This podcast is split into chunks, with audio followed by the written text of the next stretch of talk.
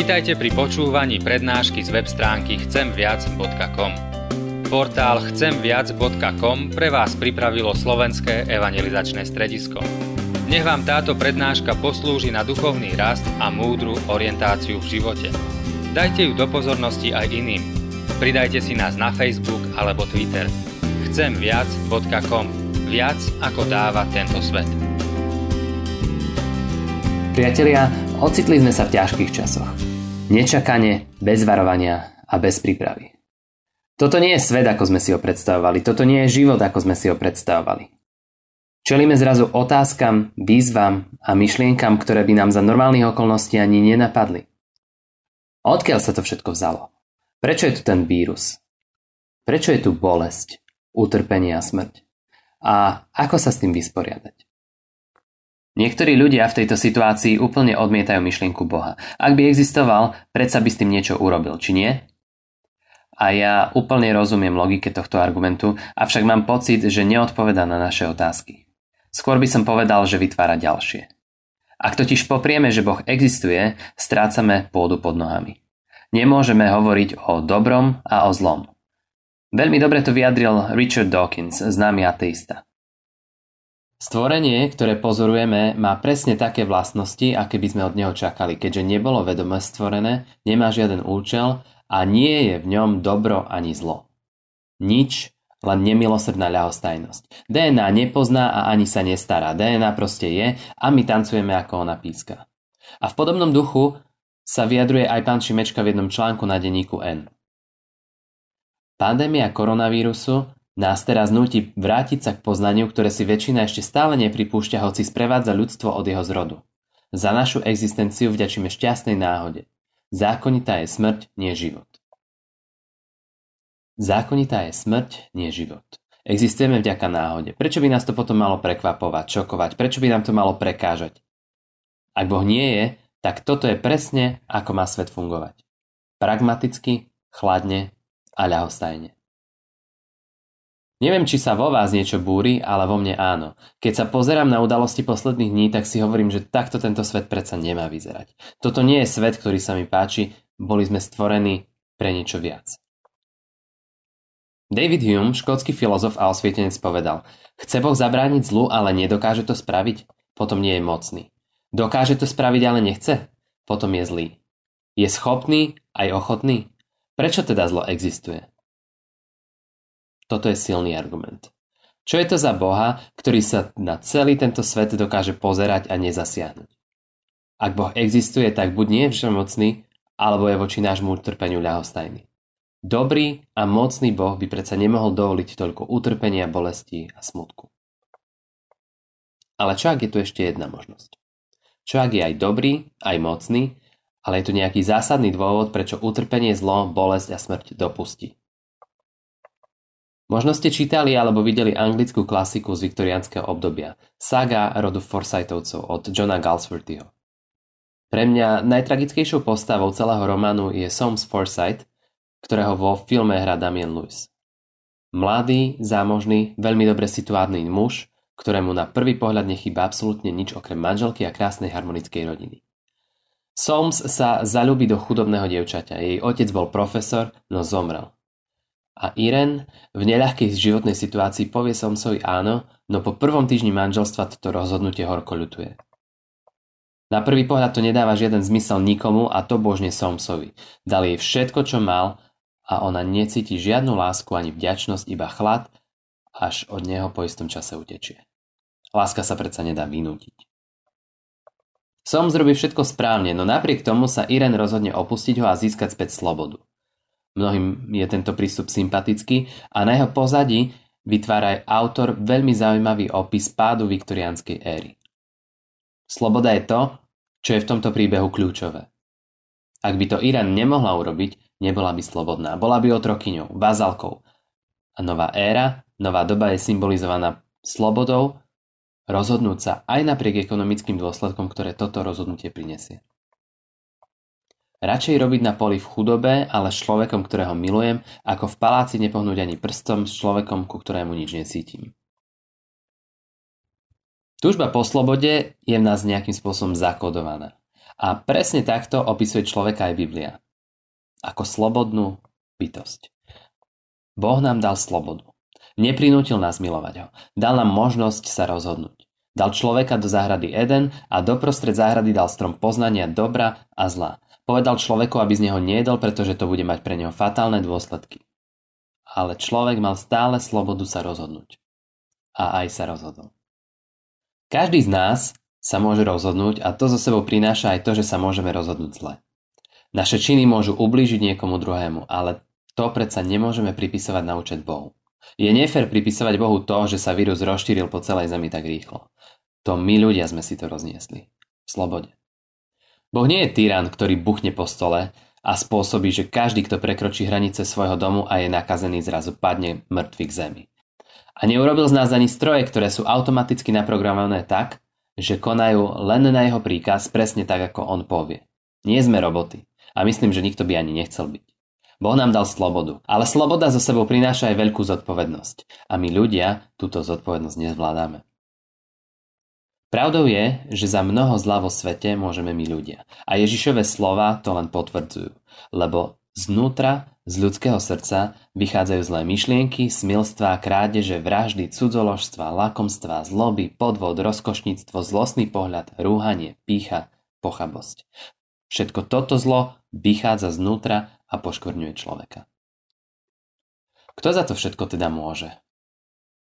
Asi je skoro robiť závery o tom, ako vznikol tento vírus, koho zaň viniť, ako sa dostal na človeka. Je možné, že to bolo dôsledkom chybných rozhodnutí ľudí, ale je možné, že aj nie. Ak je pravdou to druhé, potom je na mieste otázka, veď ak by Boh chcel, tak by tento vírus ani nevznikol. Alebo? V každom prípade Biblia vysvetľuje, že aj takéto veci sú dôsledkom našej ľudskej neposlušnosti a vzbúry voči Bohu. Páči sa mi, ako to opísal Pavol v liste rímským kresťanom, keď obrazne hovorí, že svet a celé stvorenstvo si nesie svoje jazvy od zlyhania prvých ľudí. Používa slova, že celý svet sa podrobil márnosti a znáša pôrodné bolesti. To, čo je na tomto opise povzbudzujúce, je skutočnosť, že utrpenie nie je tým posledným, čo sa stane, rovnako ako je to pri pôrode. Bolesť a utrpenie prinesie nový život. Je ľahké hovoriť o utrpení a bolesti, keď sa nás to osobne netýka. Práve preto je to pre nás v poslednej dobe taká ťažká otázka. Týka sa nás to. Ako sa s tým vysporiadame? William Lane Craig hovorí, hoci je problém zla najväčšou námietkou voči existencii Boha, na konci dňa je Boh jediným riešením tohto problému. Ak Boh neexistuje, potom sme stratení, bez nádeje, v živote naplnenom bezdôvodným a nevykúpeným utrpením. Aká je teda odpoveď kresťanstva na zlo, utrpenie a smrť? Prečo je Boh na prvý pohľad ľahostajný? Prečo nám v tom celom nepomôže? Naozaj nás nechal na pospas nášmu slobodnému rozhodnutiu? Je zaujímavé, že celou Bibliou sa vynie jedna kľúčová línia. Hneď po tom, čo sa Adam s Evou rozhodli nepočúvnuť Boha a hneď potom, ako zistili, aké katastrofálne to bude mať pre nich následky, vstupuje do deja Boh a napriek smútku dáva ľudstvu nádej. Sľub. Sľub, že na zem pošle záchrancu. Takého, ktorý zvráti dôsledky nášho zlého rozhodnutia, vytrhne nás z otroctva a dá nám novú slobodu. A od tohto momentu sa celou Bibliou nesie túžba potom, aby tento záchranca už prišiel. Každá kniha na neho ukazuje, dokonca niektoré veľmi jasne predpovedajú, ako, kedy a za akých okolností sa narodí až sa raz na zemi objaví človek menom Ježiš. Až podozrivo presne na neho tieto predpovede platia. Jeden anglický teológ zo 14. storočia zrátal, že týchto predpovedí bolo viac než 300. Niektorí iní hovoria, že to možno bolo len 48, no ak by sme to oklieštili hodzaj na 8 tých najdôležitejších, šanca, že sa naplňa v jednom človeku je 1 ku 10 na 17. Pre porovnanie, šanca vyhrať športku je stále oveľa väčšia, 1 ku 1,16 na 8. A tieto predpovede sa naplnili.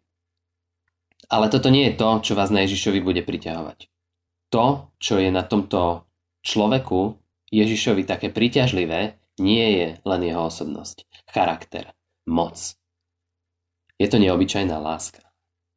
Janovo evanelium opisuje jednu udalosť, kedy Ježišov veľmi dobrý priateľ vážne ochorel. Jeho sestry Mária a Marta poslali po Ježiša, ale kým prišiel, Lázar zomrel. Keď Ježiš prišiel, našiel ho už štvrtý deň ležať v hrobe. Betánia bola blízko Jeruzalema asi na 15 honov. Mnohí zo Židov prišli k Marte a Márii potešovať ich v zármutku nad bratom. Keď Marta počula, že Ježiš prichádza, šla mu naproti, Mária však sedela doma. I povedala Marta Ježišovi, Páne, keby si bol býval tu, nebol by mi brat umrel. Ale aj teraz viem, že čokoľvek by si prosil od Boha, dá ti Boh. Povedal jej Ježiš. Tvoj brat vstane z mŕtvych. Marta mu odpovedala. Viem, že vstane pri vzkriesení v posledný deň. Riekol jej Ježiš. Ja som skriesenie a život. Kto verí vo mňa, bude žiť, aj keď umrie. A nik neumrie na veky, kto žije a verí vo mňa. Či veríš tomu? Povedala mu, áno, pane, ja som uverila, že ty si Kristus, Boží syn, ktorý mal prísť na svet. A len čo to povedala, zavolala si tajne sestru Máriu a riekla jej. Majster je tu a volá ťa. Ako to Mária počula, rýchlo vstala a šla k nemu. Ježiš totiž nedošiel ešte k mestečku, ale bol na mieste, kde mu Marta bola vyšla oproti. Keď Židia, ktorí boli s ňou v dome a potešovali ju, videli, že Mária rýchlo vstala a vyšla, šli za ňou, lebo si mysleli, že ide na hrob plakať. Ako teda Mária prišla tam, kde bol Ježiš a uvidela ho, padla mu k nohám, hovoriac. Pane, keby si bol býval tu, nebol by mi brat umrel. Keď Ježiš videl, že plače, a že plačú aj Židia, ktorí prišli s ňou, zachvel sa v duchu a vzrušený riekol. Kam ste ho položili? Povedali mu, poď pane a pozri sa. A Ježiš zaplakal. Vtedy povedali Židia, aj hľa, ako ho miloval. Tento príbeh odhaľuje to, kým Ježiš je. Zaujímavé je, ako odlišne reaguje na obe sestry. Prvú pozbudzuje, ukazuje na väčší život, na to, že kto verí v Neho bude žiť navždy a pýta sa, či tomu veríš? A možno si poviete, to sú také rozprávky ja neverím, že existuje niečo ako väčší život. To sa hovorí na pohreboch, aby si upokojil atmosféru, aby si dal falošnú nádej ľuďom, ktorí plačú. Dá sa však pozerať na Ježiša ako veľkého morálneho učiteľa, ktorý ale v tak ťažkej situácii poľaví zo svojich štandardov a začne klamať a vyzývať ku falošnej viere.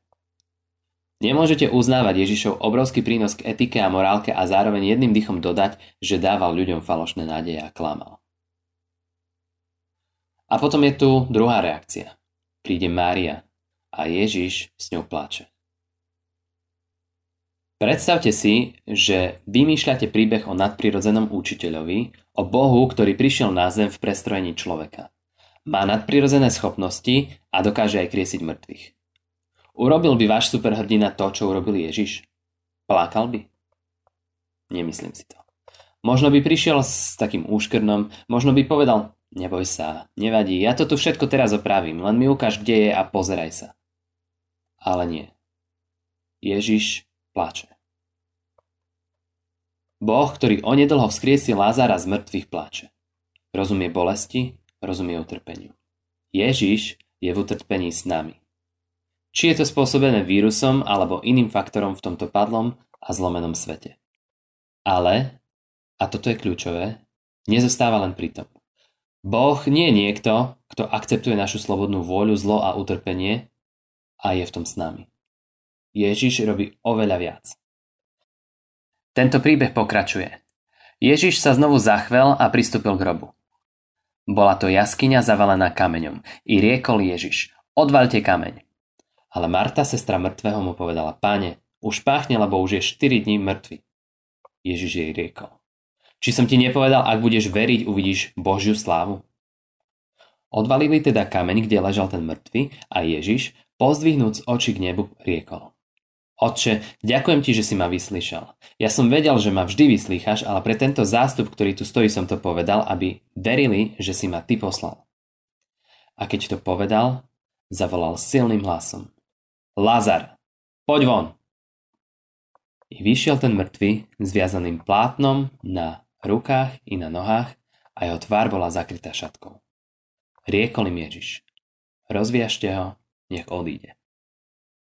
Tá prvá veta, kde sa píše, že Ježiš sa znovu zachvel a pristúpil k hrobu, tie slova nie sú preložené dostatočne presne. Grécke slovo, je, ktoré je tu použité, znamená hrmieť hnevom. Ježiš, Boh, sa hnevá. On kričí od zlosti. A nie je to ani náznak, že by to malo byť na niekoho z rodiny, alebo na tých, čo plačú, alebo na učeníkov. Ježiš sa tu hnevá na smrť. A páči sa mi, ako to Tim Keller opisuje vo svojej knihe Stretnutia s Ježišom. Ježiš sa búri proti smrti. Nehovorí. Pozrite sa, len si na to zvyknite. Každý raz zomrie. Tak to už vo svete chodí. Poddajte sa tomu. Nie, nehovorí to. Ježiš sa priamo díva na našu najväčšiu nočnú moru, na stratu života, na stratu našich blízkych a milovaných a je rozhnevaný. Ježiš sa hnevá na zlo, hnevá sa na smrť, na utrpenie, ktoré s tým súvisí. Hnevá ho, keď ľudia musia trpieť, keď musia zomierať. Toto nebol Boží pôvodný plán. A ako som spomínal, to je dôsledok toho, že nám dal slobodu. Slobodu sa rozhodnúť a my sme si vybrali zle a on nás nemôže a ani nechce prinútiť, aby sme si vybrali dobre. Ježiš v tejto chvíli robí zásadnú vec, ktorá bude mať dopad na celý jeho nasledujúci život. Chce problém smrti a zla vyriešiť raz a navždy. A on neprichádza na zem s tým, že nad nami vyniesie rozsudok smrti. On tento rozsudok smrti berie na seba. Keď čítate Evangelium Jana ďalej, tak zistíte naozaj, že vzkriesenie Lázara bolo kľúčovou udalosťou, po ktorej sa židovskí náboženskí vodcovia rozhodli Ježiša zabiť. Ježiš samozrejme vedel, že sa to stane a vedel, že ak vzkriesi Lazara z mŕtvych, židovská rada sa ho zabiť pokusí. Vedel ale, že jediný spôsob, ako dostať Lazara z hrobu, je vojsť do hrobu na miesto neho. A napriek tomu prerušuje tento Lazarov pohreb, aby si pripravil svoj vlastný slovami Lazar, poď von. Ak nás všetkých chcel zachrániť od smrti, musel zomrieť na kríži na miesto nás. Vziať na seba rozsudok, ktorý si zaslúžime my. Utrpenie, bolesť, smrť, to nie je koniec príbehu. Ježiš nielen zomrel na kríži, ale aj vstal z mŕtvych a dal nám slovo, že každý, kto v Neho verí, skončí podobne. Smrť nemá posledné slovo a vďaka Ježišovi nás čaká väčnosť, o ktorej Biblia v zjavení Jana píše tieto slova. Boh bude s nimi, zotriem každú slzu z očí a smrť už viac nebude, ani smútok, ani plač, ani bolesť už viac nebude, lebo prvotné sa pominulo. Možno si hovoríte, kiež by to bola pravda. Chcel by som žiť v takejto budúcnosti. Chcel by som si pretrieť oči a zistiť, že sa mi to nesníva.